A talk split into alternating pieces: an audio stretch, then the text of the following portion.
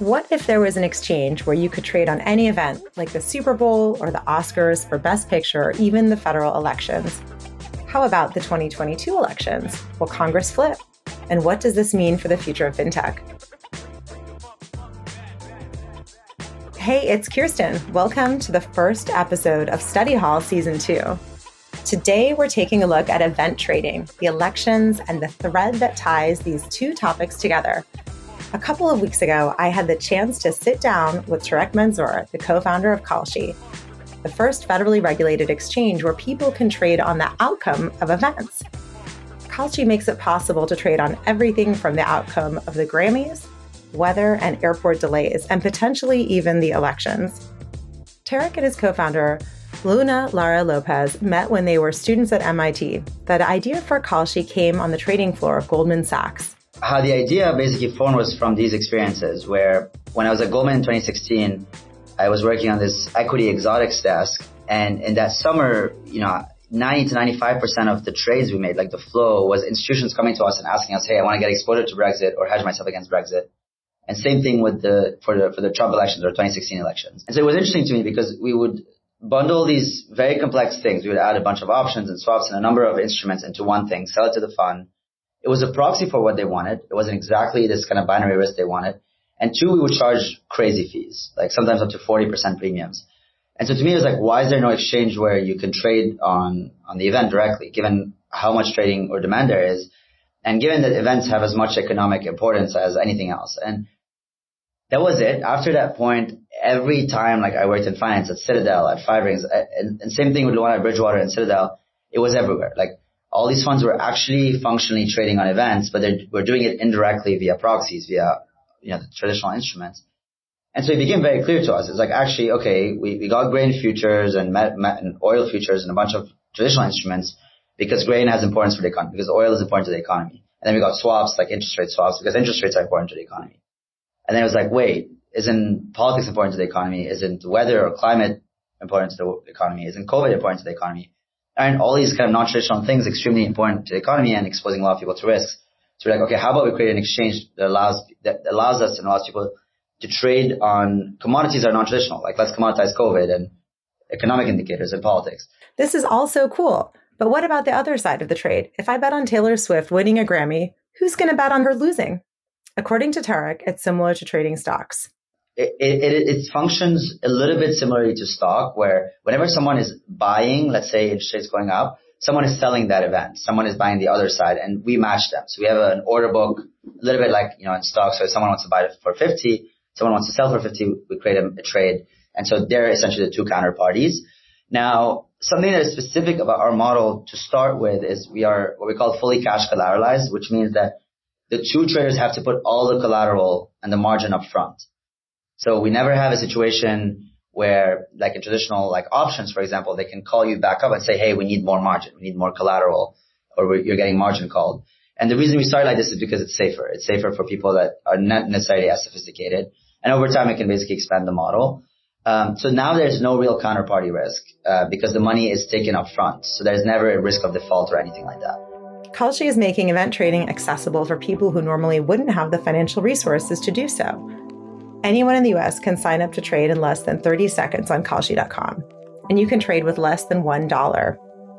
We're different from traditional exchanges where we, you know, we have, we don't have any kind of eligibility requirements. Anyone can sign up and we want, to, want it to be accessible to anyone. We also have direct access where, you know, for example, the New York Stock Exchange, you, you cannot sign up to the New York Stock Exchange. You sign up to a broker that routes your orders to the exchange.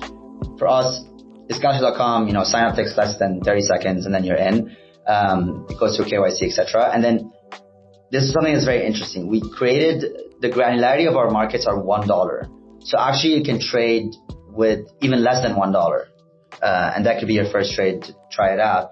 And, and we felt that that's really important, so that I, I don't know, I don't know why financial markets historically have these limits, these, these like floors. It was it always felt weird to me. I mean, you're just blocking a certain set of the population from en- entering, and I don't understand why. I mean, um, so we did it. We, anyone can trade from a dollar all the way to much, much more. Um, and so the way it would work, so let's say, you know, will it snow in Washington, uh, tomorrow? And so this is a contract, an event contract. it has very specific set of rules, like what does snow mean and what is the level of snow for us to determine that this actually snowed and what is the settlement source? Like usually it's basically, you know, the, the, the weather nation or the, the, yeah, the weather channel or something like that. Um, and then what people can do is like, let's say you want to take a position that it will snow and I don't. What you would do is say like, I want to buy 100 shares at price, let's say 50 cents, which means that you believe there's 50% chance of it raining. If I want to sell that to you, I will have to sell 100 shares at 50 cents. And now we have a trade, right? So you will pay $50 for those 100 shares and I'll pay $50 and whoever ends up, if it ends up snowing, you'll take the $100. You'd be paying $50 to make $100, which is a 2x return. Pretty simple. And then the interesting thing is that before the event happens or not, you can also exit your position. So let's say you bought at 50% and then tonight it seeming very likely that it's going to snow tomorrow. And now the market is trading at 80%. You can exit at 80% and make that 30% difference as pure profit. Um, and essentially close out your position, same way that you would close it out in a stock or an option or other. And with the political, environmental, and economic volatility in the world increasing, Tarek says that event trading can be used kind of like insurance. And it's interesting because uh, there's a variety of trends that are going in the same direction, but like, you know, now everyone is exposed to everything. Like we weren't as a country and people exposed to a war in Europe as we were, like we, as, as we are today. You know, now uh, something happens in Europe or in Asia, we're exposed to it and there's trickle down consequences to us. And so, um, that has become more and more clear, I think, uh, to the broader thing. And, and to the point you're making, big institutions and people with enough net worth to have a wealth manager, they do put on these hedges. They do manage that risk, right? They, they're not, you know, and, and, they have people doing it for them. They have, you know, enough sophistication and enough money to walk into Goldman to do it for them. And so really the premise was like, okay, what if we bring that thing that's very important to people with lots of money or institutions with lots of money to people with doubt? Uh, and I think that resonated because, you know, maybe there's a difference in resources, but there's no difference in level of exposure to risk, right? Everybody is equally exposed to an election or to the next hurricane in Florida. Um, and I think people are essentially, you know, um, aware of that. So I, you know, I, I think there's like a, there's like a two planes here where it's like, do you have that economic need? I think people have been aware of this for a very long time. They know when they're getting hit by a hurricane in Key Biscayne in Florida. That's something that they're very kind of, it's very intuitive to them because they know what the consequences are. The thing they don't know, and to your point, is that there is a way to actually mitigate that risk. You, you don't need to just be like, oh, this is an act of God and this happens to me and there's nothing I can do about it. No, actually now there is. And what you can do about it is either, either straight up make money from it, which is great, or two, insure yourself. I mean, this, you know, this is how insurance, like, you know, if your business is going to be destroyed or you, your, your home is going to get some damage or I don't know, you, other uh, kind of negative consequences, you can get paid a certain amount of money to compensate for a lot of this damage. Um, and I think that's resonating with people and, and small businesses and, and, you know, obviously going up to institutions over time.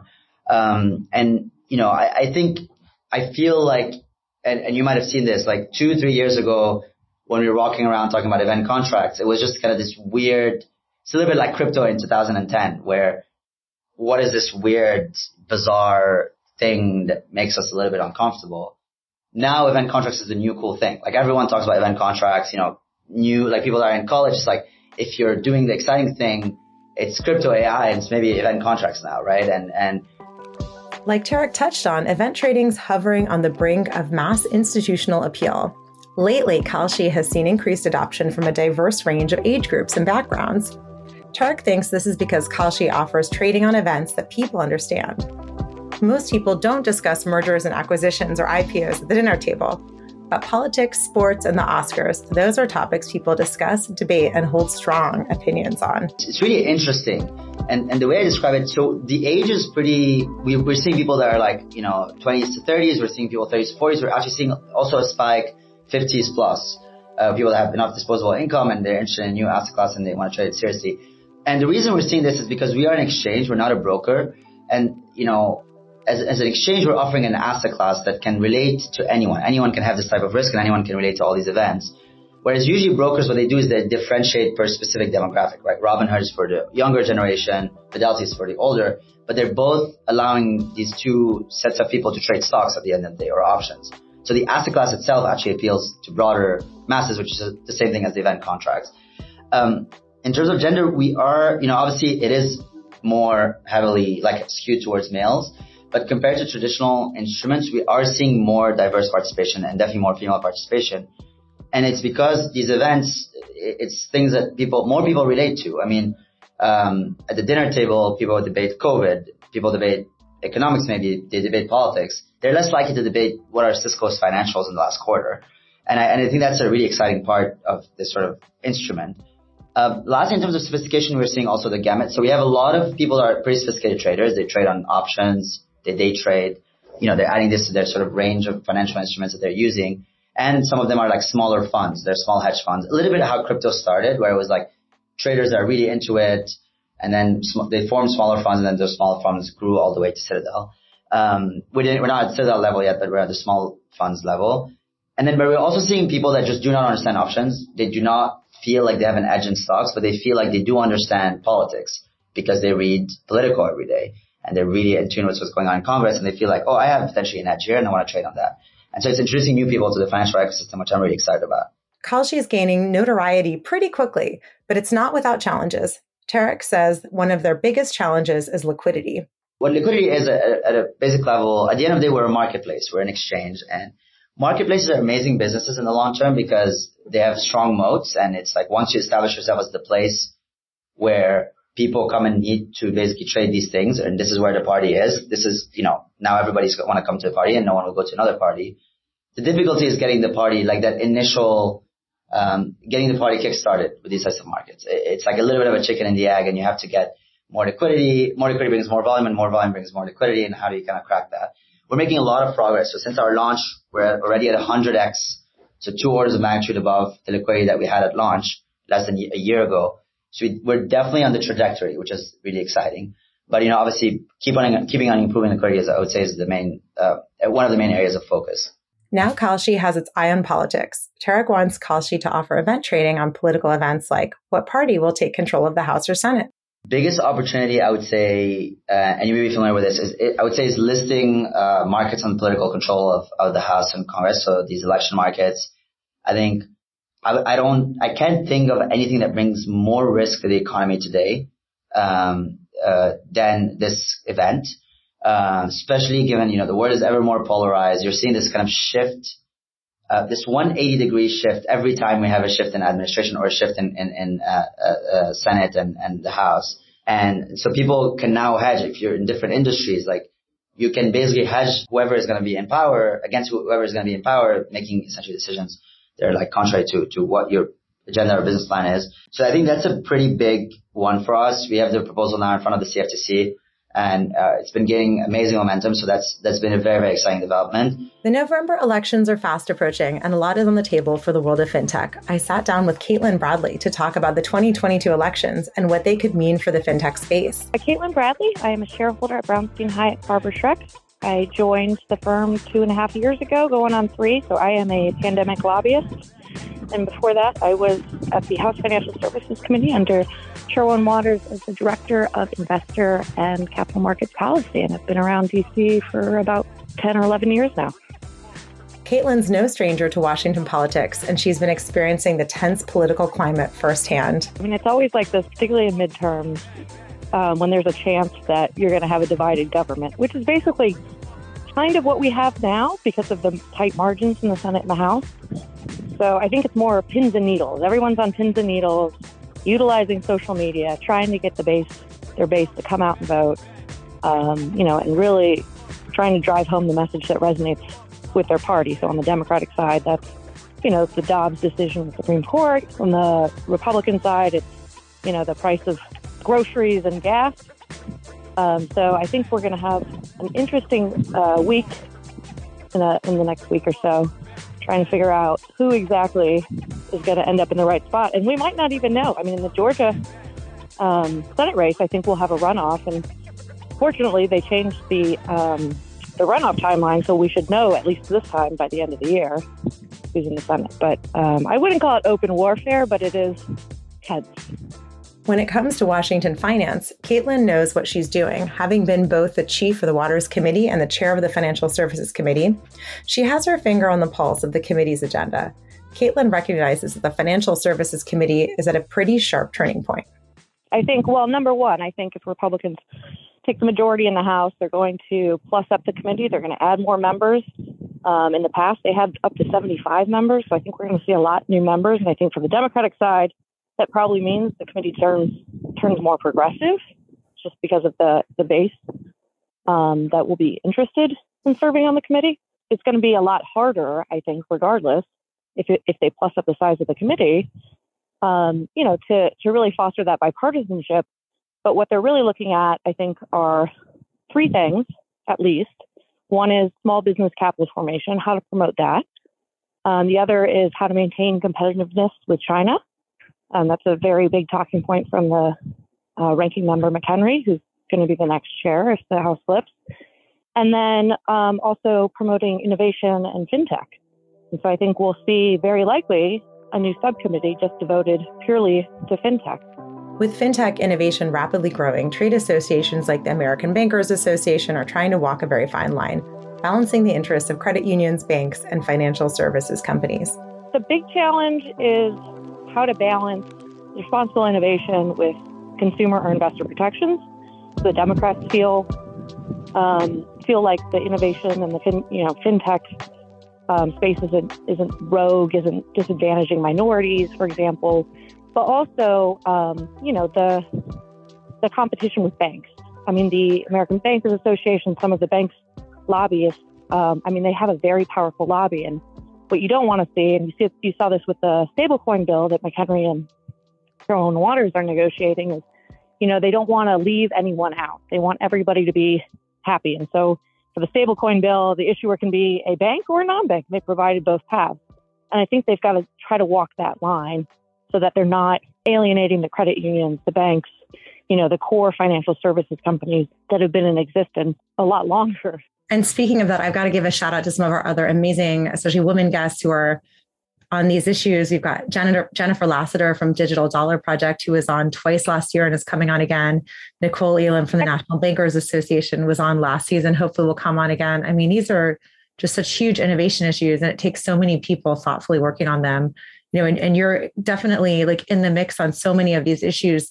Like when you're talking to all of these clients, whether it's you know innovation, like newer clients or more traditional TradFi or DeFi, like how are you helping them kind of manage risk inside of the Beltway? And, and do you have any advice on managing risk? Yeah, I think the biggest thing is having the relationships with the members, with the staff, and having a trusted, deep relationship. I mean, that's the best thing that you can do.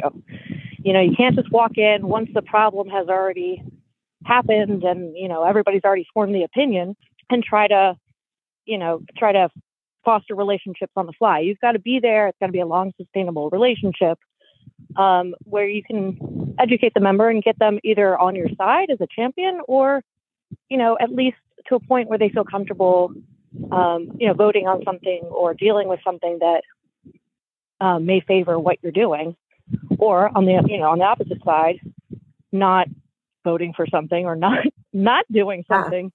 That would really harm you. So for the Gensler agenda, I think it's the million dollar question. Like he has all these proposals coming out in crypto and market structure like do you think if um if the house flips are there going to be oversight hearings? Like we're already seeing some moderate democrats push back? Like what is what is kind of the interplay between congress and gensler at the sec as far as like checks and balances of government?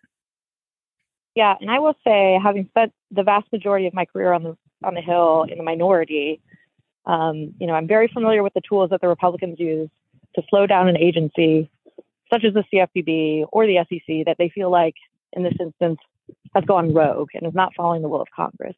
And what they're going to do is they're going to have they're going to have Gary Gensler come up to testify. I don't know, maybe twice a year at least. They're going to have each individual director of the divisions come up to testify and explain what they're doing. And in a lot of cases, you know, the members feel like they're just academics. They don't understand these issues. So I think it's going to be proving that they understand the issues. And then also they're going to be using their investigatory tools to, you know, threaten subpoenas, to request documents, and that's going to slow um, the agenda down at at the SEC. But I honestly, I don't think. I mean, having known Gary for a long time, I don't think he um, he really does. I don't think he really does slow down, even despite all of that extra noise going on in Congress. You know, he's he's described himself as a markets guy. He really wants to get done with a lot of reforms in the fixed income space, the crypto, the uh, equity market structure reforms, and fixed income and treasury market structure reforms. And then add on to that, you know, he's got to follow the will of Congress, which is really pressuring him to finalize rules on on climate change for public company disclosures, for asset manager disclosures, and for you know, and for uh, anti-green greenwashing proposals. There's a lot up in the air right now with the elections and what that could mean for fintech. If you think you know what Gensler's future agenda might look like, well, Tarek might have an opportunity for you. Members can suggest uh, markets for any you know for anyone to trade on them, and then they go through our compliance and, and our our whole process to approve. Um, I think we, we try to kind of keep a balance of number of markets versus number of participants so that it's not too overwhelming. We don't want to have too many markets for kind of the participants are on, on Kalshi. And so we're trying to kind of constantly balance that. Um, but you know, people also always want more choice. So it's kind of a constant sort of balance between you know, people wanting more choice and having enough liquidity and having enough participation per market, for every single market. Um, but yeah, people can suggest any market they, they can think about. And we'll try to make it happen as long as we, we can from a regulatory and a liquidity standpoint. Well, there you have it, the first episode of season two. Thanks so much for tuning in. Next up, we'll be exploring the future of crypto with Gabby Cutts and Craig Salm. Talk soon.